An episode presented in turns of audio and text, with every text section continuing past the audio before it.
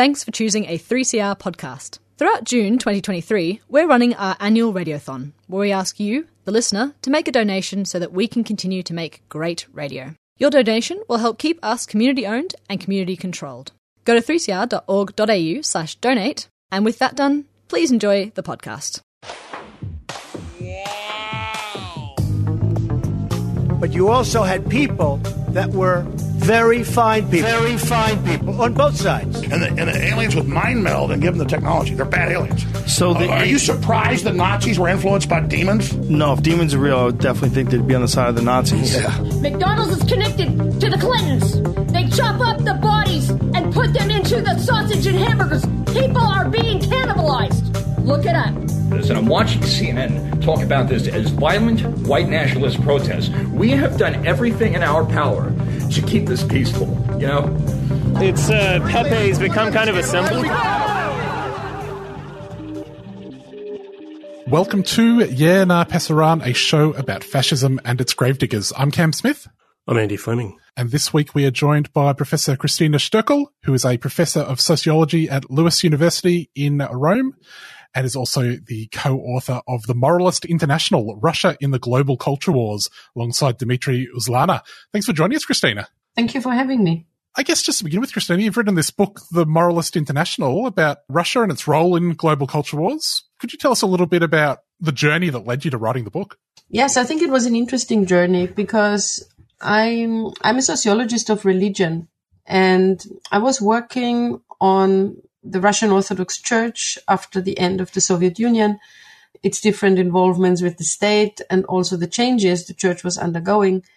And one point in particular I was looking at was the discourse of the Russian Orthodox Church about human rights. I was basically trying to find out, and that's now 10 years ago, how the Russian Orthodox Church was using human rights in its official documents and dialogues with politics and with other churches in the West. And what I noticed was that the church at one point started using the language of human rights, which was in a way a novelty because before they had said, well, we don't talk about human rights because they're the product of Western civilization. They're not part of our civilizational cultural context. We don't use the word even. So that changed. They started to use the word. They started to use human rights. They even opened a representation in Brussels and another one in Strasbourg to the Council of Europe. So they started to actively engage in the human rights dialogue process institutions, but in a very, in a very conservative key. So it was basically, yes, now we talk about human rights, but in order to stop human rights from evolving, stop human rights from including equal gender rights, sexual and reproductive rights. The church started to develop a rather sophisticated language on traditional values and human rights. So this is in a way how I came to the project. I just tried to understand how come and who is helping them doing that so quickly within, you know, few years. How come the, the Moscow Patriarchate is now a champion of traditional values inside Russia and outside Russia. If 20 years ago they didn't even want to use the word human rights and they didn't even want to enter into social policies at all. Kristina, what was the situation of the Russian Orthodox Church during the period of communist rule? And then how did it emerge? What state was it in when it emerged from that era? So during communism, mm, the Russian Orthodox Church was evidently repressed. Communist ideology did not have a place for religion, but it was not in that sense actively persecuted. It could operate. So there were institutions operative in inside the Soviet Union. The Moscow Patriarchate was operative. It also had a very active foreign relations department, which we now know was collaborating with the Russian Secret Service, with the KGB. Some churches were, were working. People who, who showed that they were religious believers in the Soviet Union had to calculate, had to take risks. They usually had disadvantages in their, in their professional life. So there was a very, very limited degree of religious freedom. Actually, one could say there wasn't really religious freedom, but the church kind of just, you know, hung on and the church collaborated with the authorities. Now, the situation started to change already during the 1980s, the period of the perestroika, when the Soviet authorities started to think about the church as a resource to garner public support and also as an ideological resource to fill a state that was increasingly devoid of ideas because Marxism, Leninism was discredited or people were no longer enthusiastic and interested. So to fill this void with a new, new purpose and new ideas, and that was that of the Russian civilization of, of the Soviet Union being built on, on the past glory of the, of the empire. Now then the Soviet Union collapsed and uh, in the Russian context, the successor state is Russia.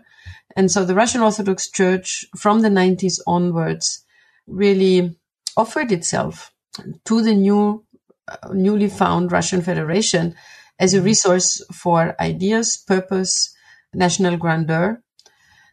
And in order to fulfill that role, the church had a lot of demands from the Russian state. I mean, first of all, they, they needed to get all the property back the churches, the monasteries, the artifacts, everything that had been confiscated by the communists. And they also wanted to get their privileges back. That meant things like having a military chaplaincy, getting the right to be involved in legislative proposals that could involve or touch the church, for example, law on religious freedom. So the church became a very active player and maybe now, just as a footnote, I should say it's not only the Orthodox Church that revived during the post Soviet period, but also the other religious communities inside the Russian Federation. So also the Islamic community, Buddhist communities, the Protestants, the Jewish community. I mean, there was a general religious revival after the end of the Soviet Union in Russia. What's the relationship between the Orthodox Church and other religions in Russia? I'm thinking also about their relationship with other varieties of Christianity. I, I noticed that, uh, for example, some evangelical activity is outlawed. Yes, exactly. Because the Russian Orthodox Church very quickly settled on a concept called traditional religions inside Russia, by which they basically meant religions that have been present on the territories of what's today the Russian Federation for centuries. And that very much included American evangelicals or other groups that were doing proselytization from the 90s onwards. So this concept of traditional religions allowed the Russian Federation to hark back to an idea of a multi-religious Russian Federation or formerly Russian Empire, because of course the Russian Empire was multi-religious. So we are not talking about orthodoxy as, as the state religion or the sole religion. We are talking about the multi-religious self-understanding of the state. But this multi-religious self-understanding is limited. It, it has like, it, it's historically frozen in with this concept of traditional religions, which can include Muslims because they were already there in the past, which it can include even sort of pagan religions or, or, or spiritualities from the Siberian tribes, but it cannot include other Christian groups that were be, sort of yeah became active in in in Russia only only after the 90s. So in Russian in in Russia there are of course other Christian religious communities. There are Catholics, Baptists, Protestants. But as you just pointed out, the evangelicals were seen by the by the Orthodox Church as a real threat, and also other groups like Jehovah Witnesses were they tried really everything to keep them out of the country, to keep them from registering as religious groups, to prevent proselytization or, or missionizing activities. Maybe we can come back to that point because there's a great paradox there. Because as far as they try to keep them out of from their turf as religious competitors, the Russian Orthodox Church has actually taken over a lot of the key themes and concepts and also strategies from American evangelicals. Oh, uh, that was what I was going to ask you about next. It seemed like a lot of those, a lot of the ideas that the evangelicals push in America, especially in terms of pushing into the education sphere, seem to have been embraced by the Russian Orthodox Church. I, I was fascinated by the fact that like creationism, which is sort of this long running battlefield for the religious right in America, sort of only came to Russia within the past few decades. Yes, exactly. I mean, I also learned a lot when we were doing the research for this book. And in our book, The Moralist International, we have a whole first part, which we call learning the culture wars. And what we basically describe is a process that started already during the perestroika in the 1980s when people inside the Russian Orthodox Church, but also inside the, at that time still Soviet establishment, were starting to think about, you know, Christian values in society. But against the backdrop of 70 years of communism and a church that had largely only collaborated and gone along with, you know, Soviet communism, what were those values? What, what should those Christian values actually be at the time? And so there were several things that really worried the public in the late Soviet period. It was the problem of demographic decline. So the fewer, fewer children were born, a high rate of divorce, a very high rate of alcoholism, of men sort of abandoning families. And in looking for answers to these troubles, some of the evangelical program and answers sounded very convincing to these Russian officials basically saying, well, the problem of divorce has something to do with low morale. The problem of natality has something to do with abortion. And if we only ban abortion, then more children will be born. And in the, for, when we wrote the book, we did field work and interviews also with Russians who, who were old enough to remember the, that time. And they said, well, the evangelicals, you know, they they just had these books and this information material and that, that made us aware of what a big problem abortion is and that we need to do something about it or how we should really you know pick up a battle against divorce. So maybe kind of inadvertently russian conservatives took over a lot of the themes and recipes from the christian right in europe that is of protestant and, and catholic provenance so kind of inadvertently, one could even speak about a kind of westernization or colonization by Western Christianity of the Orthodox social teaching in Russia. One of the other paradoxes that sort of arises is that you have, you know, this yearning to go back to a better time, which is common across these movements to return to, to a tradition. But it, of course, in the case of Russia, the tradition going back several decades is you know, Stalinism. And it's interesting. There are these people who embrace Stalinism but hate communism. Could you tell us a little bit about how that works? Yes, that's a very paradoxical phenomenon that in, in this fervent anti-communism, Stalin is kind of excluded and even, even sometimes praised as a hero of having preserved Russian traditional values. So that's very paradoxical. Let me say that step by step. So after the Bolshevik Revolution, the religious persecution was very harsh in the 1920s and 30s. And it was also supported by, by Stalin during, during the purges of the 1930s. But then during the Second World War, when the Soviet Union had been attacked by Nazi Germany, Stalin called upon the Moscow Patriarchate for support in the war effort. And this is very well documented. Stalin gives the church the permission to elect a new patriarch and a, a certain degree of freedom to open new places of worship. So from the perspective of the Russian Orthodox Church, Stalin is often seen as that figure that rehabilitates the church in the context of the Soviet Union, gives it a little space. But as I said before, this space was extremely controlled. It was one of collaboration and it continued to be one of repression. But against the backdrop of the 20s and 30s, which were really on the verge of annihilation of, of the church in Russia. This, this kind of was taken as a positive sign.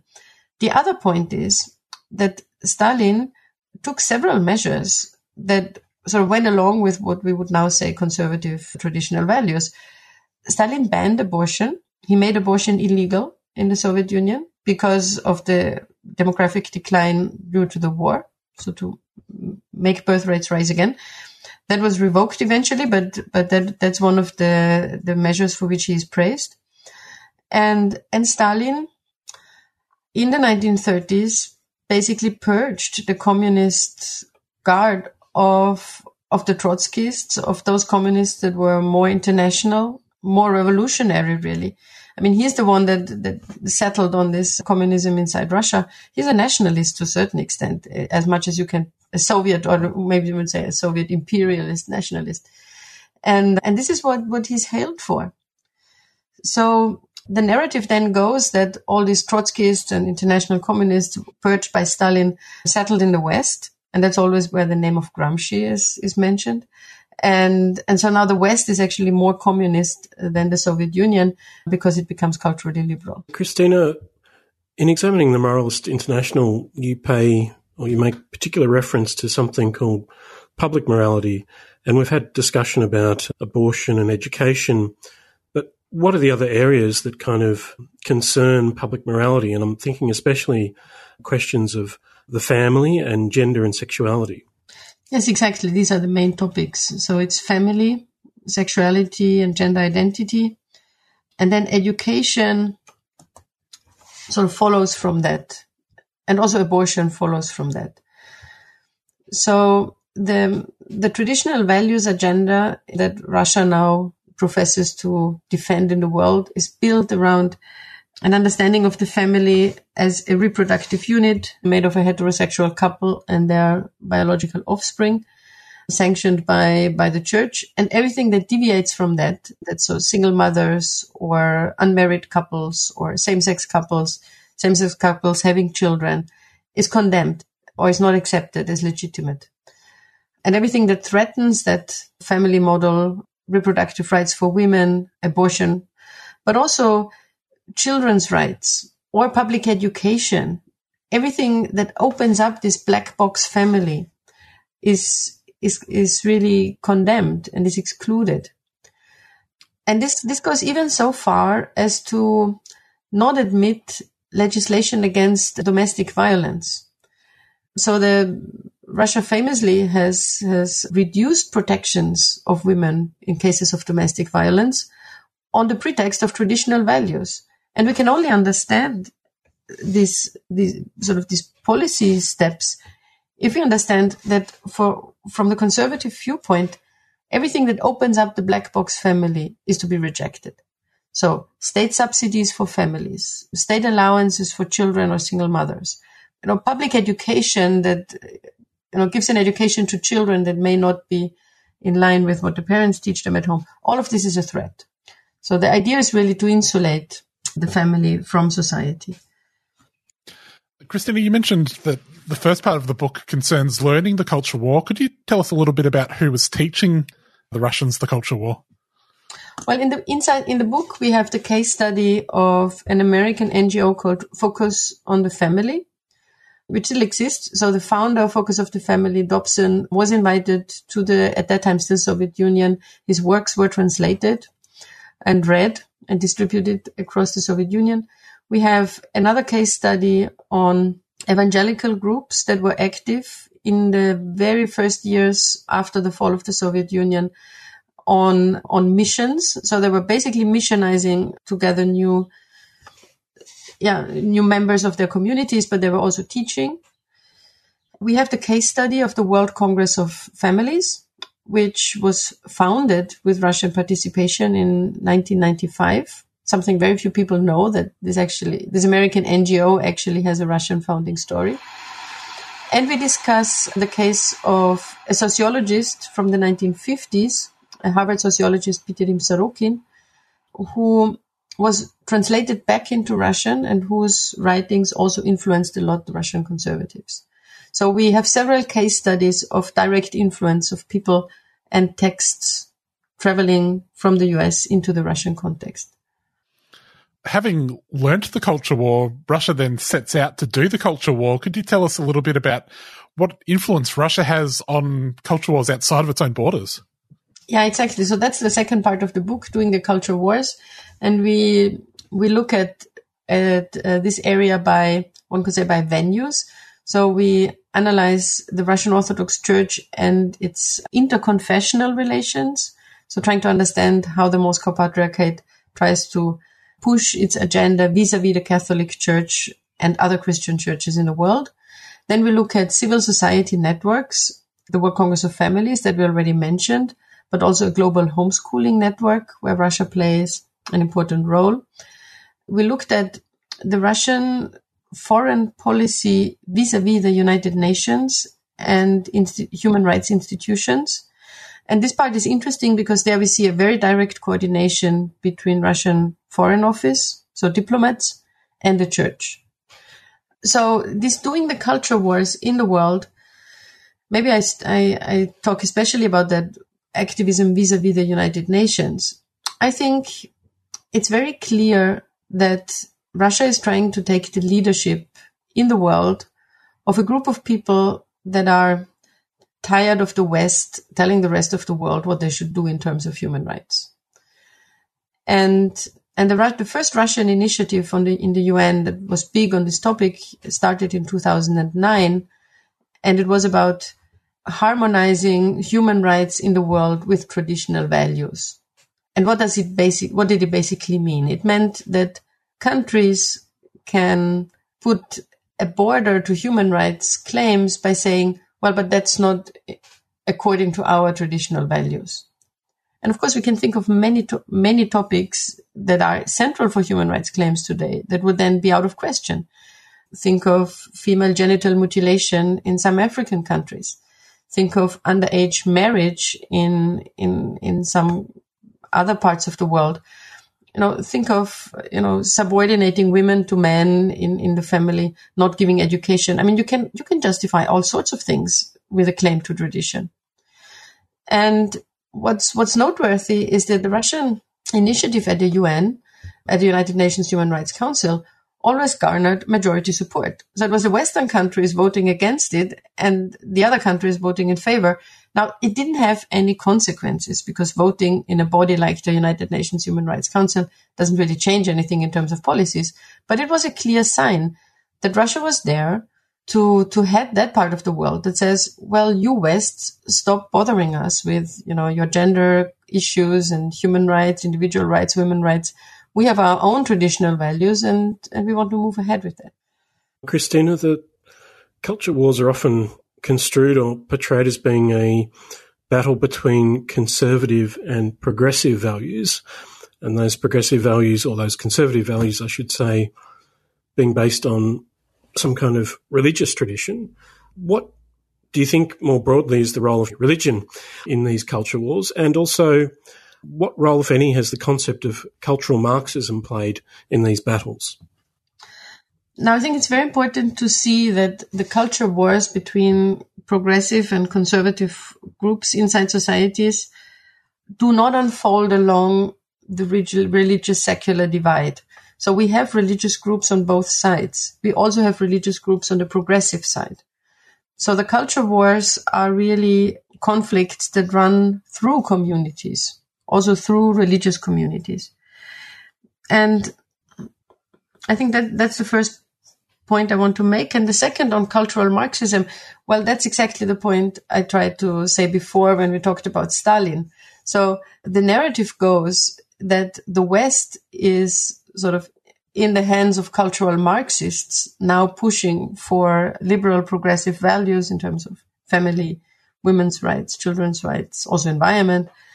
Whereas traditional values based on past mores, religion, and autocracy, for which I guess Stalinism at that point stands, aim at. I mean, to be honest, I I've always had difficulties with this focus on cultural Marxism because I think after the end of the Soviet Union, after the end of the Cold War, people going on and on about the danger of communism is really about like kicking around the ball after the game has ended. I mean, it's, it's being used and it's, it has a lot of persuasion, especially in, in former communist countries in Central and Eastern Europe as an image of the enemy I mean, look at what Orban is doing in Hungary, but also look at Poland, where conservatives basically claim, you know, look, we got rid of the communists, but now we have, you know, Marxists in cultural disguise that are telling us what to do. It, because this is, I think it's really not the point. I mean, progressive liberal values are very much about equal rights, about individualism. They, it's not really an, a unique, clear genealogy of Marxism. You know, there, there, there are several roots of, of, of, liberal individualism, and some of it is actually in, in contradiction with Marxist values. So cultural Marxism is constructed by conservatives as the big enemy. Kristina, forgive the pronunciation that I'm about to murder. Could you explain the concept of aggiornamento and what it means in the context of these culture wars? yeah, aggiornamento. That that was our our nod to the sociologists of religion who are reading the book. Aggiornamento is it, it's an Italian word, and it was used in the context of the Catholic Church's Second Vatican Council in the 1950s, where the Catholic Church made a kind of U-turn from being a solely reactionary force in the world, seeing itself as in, in, in a battle with modernity, to making declarations that were more like, okay, we are ready to live alongside modern society. Among other things, in, in the Second Vatican Council, the church accepted the pluralism of faiths as, as a natural condition in which the church was ready to operate. And so aggiornamento means bringing a church teaching up to date, bringing it sort of into conversation with the modern world. Now, of course, we we know that inside Catholicism that was embattled and is still embattled, but nonetheless, aggiornamento is a term of sort of moving forward, changing doctrine. Now, the point that we want to make with a conservative aggiornamento is that inside the Russian Orthodox Church, we see also a lot of change, a lot of renewal, a lot of taking on new ideas, trying out new strategies, becoming definitely modern and conversant with the modern secular society, but only in view of extremely conservative goals. So sometimes people now think when they when they think about Russia and its defense of traditional values that this is all kind of rooted in Russian Empire, you know, deep history, Orthodox Christianity, and and that this is sort of out of the out of a visceral resistance to modernity because they are old and and and traditional. And what we show is that no, actually, the language they use, the strategies they employ, that is really modern. It's really up to date. Their conservatism is completely up to date. It can speak to the world. It's using the same language as American evangelicals, as, you know, Christian integralist conservatives they they are in the global culture wars. So that, that's what we want to catch with this term conservative aggiornamento, which for who knows the word aggiornamento is a kind of provocation. Kristina, the Russian church and the Russian state seem to be getting along a lot better nowadays. And that's reflected, I guess, in the changes to the Russian constitution of 2020. But since then, we've also witnessed an invasion, the Russian invasion of Ukraine. And I'm wondering what kinds of pressures that's placed upon this Moralist International. The Russian invasion of Ukraine has certainly disrupted the good contacts which existed between Christian right actors in the West and Russia.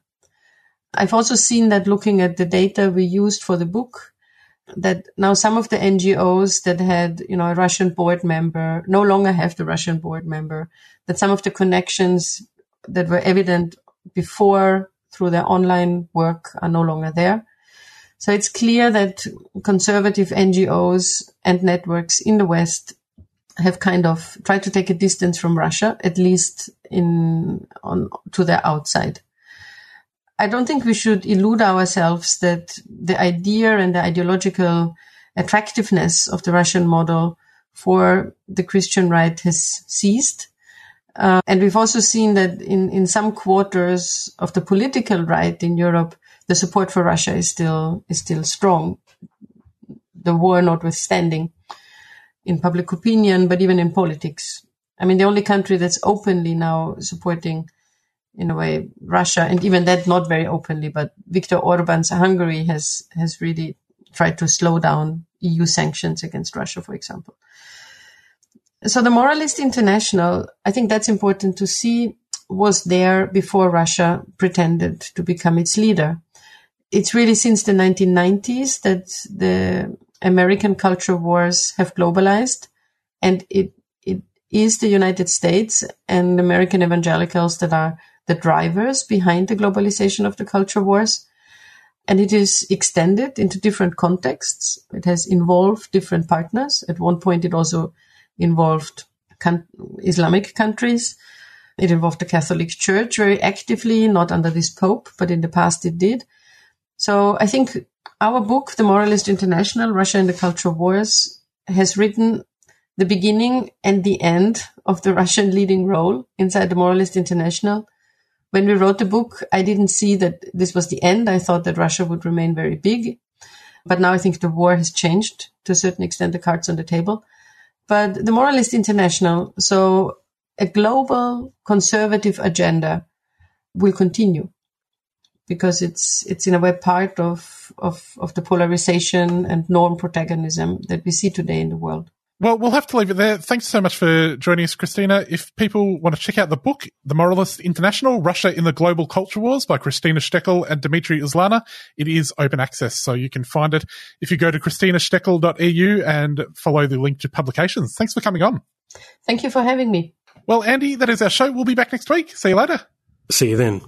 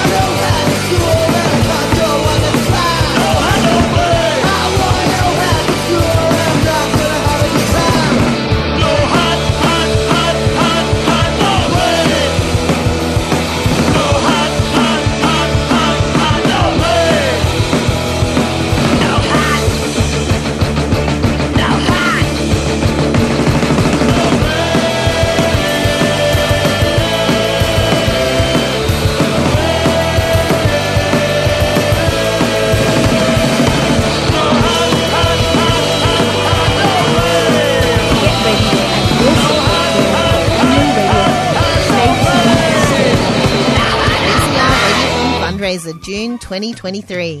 To donate, call the station 03 9419 or donate online 3cr.org.au. 3CR Radiothon 2023. Stay tuned, stay radical.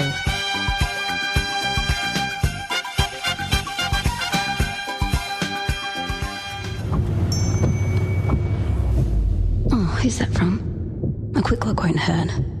What time are you picking up, Kate? Oh, damn it. Saw you on your phone. License, please. Pick up your phone while you're driving, and it's a $555 fine and four demerit points.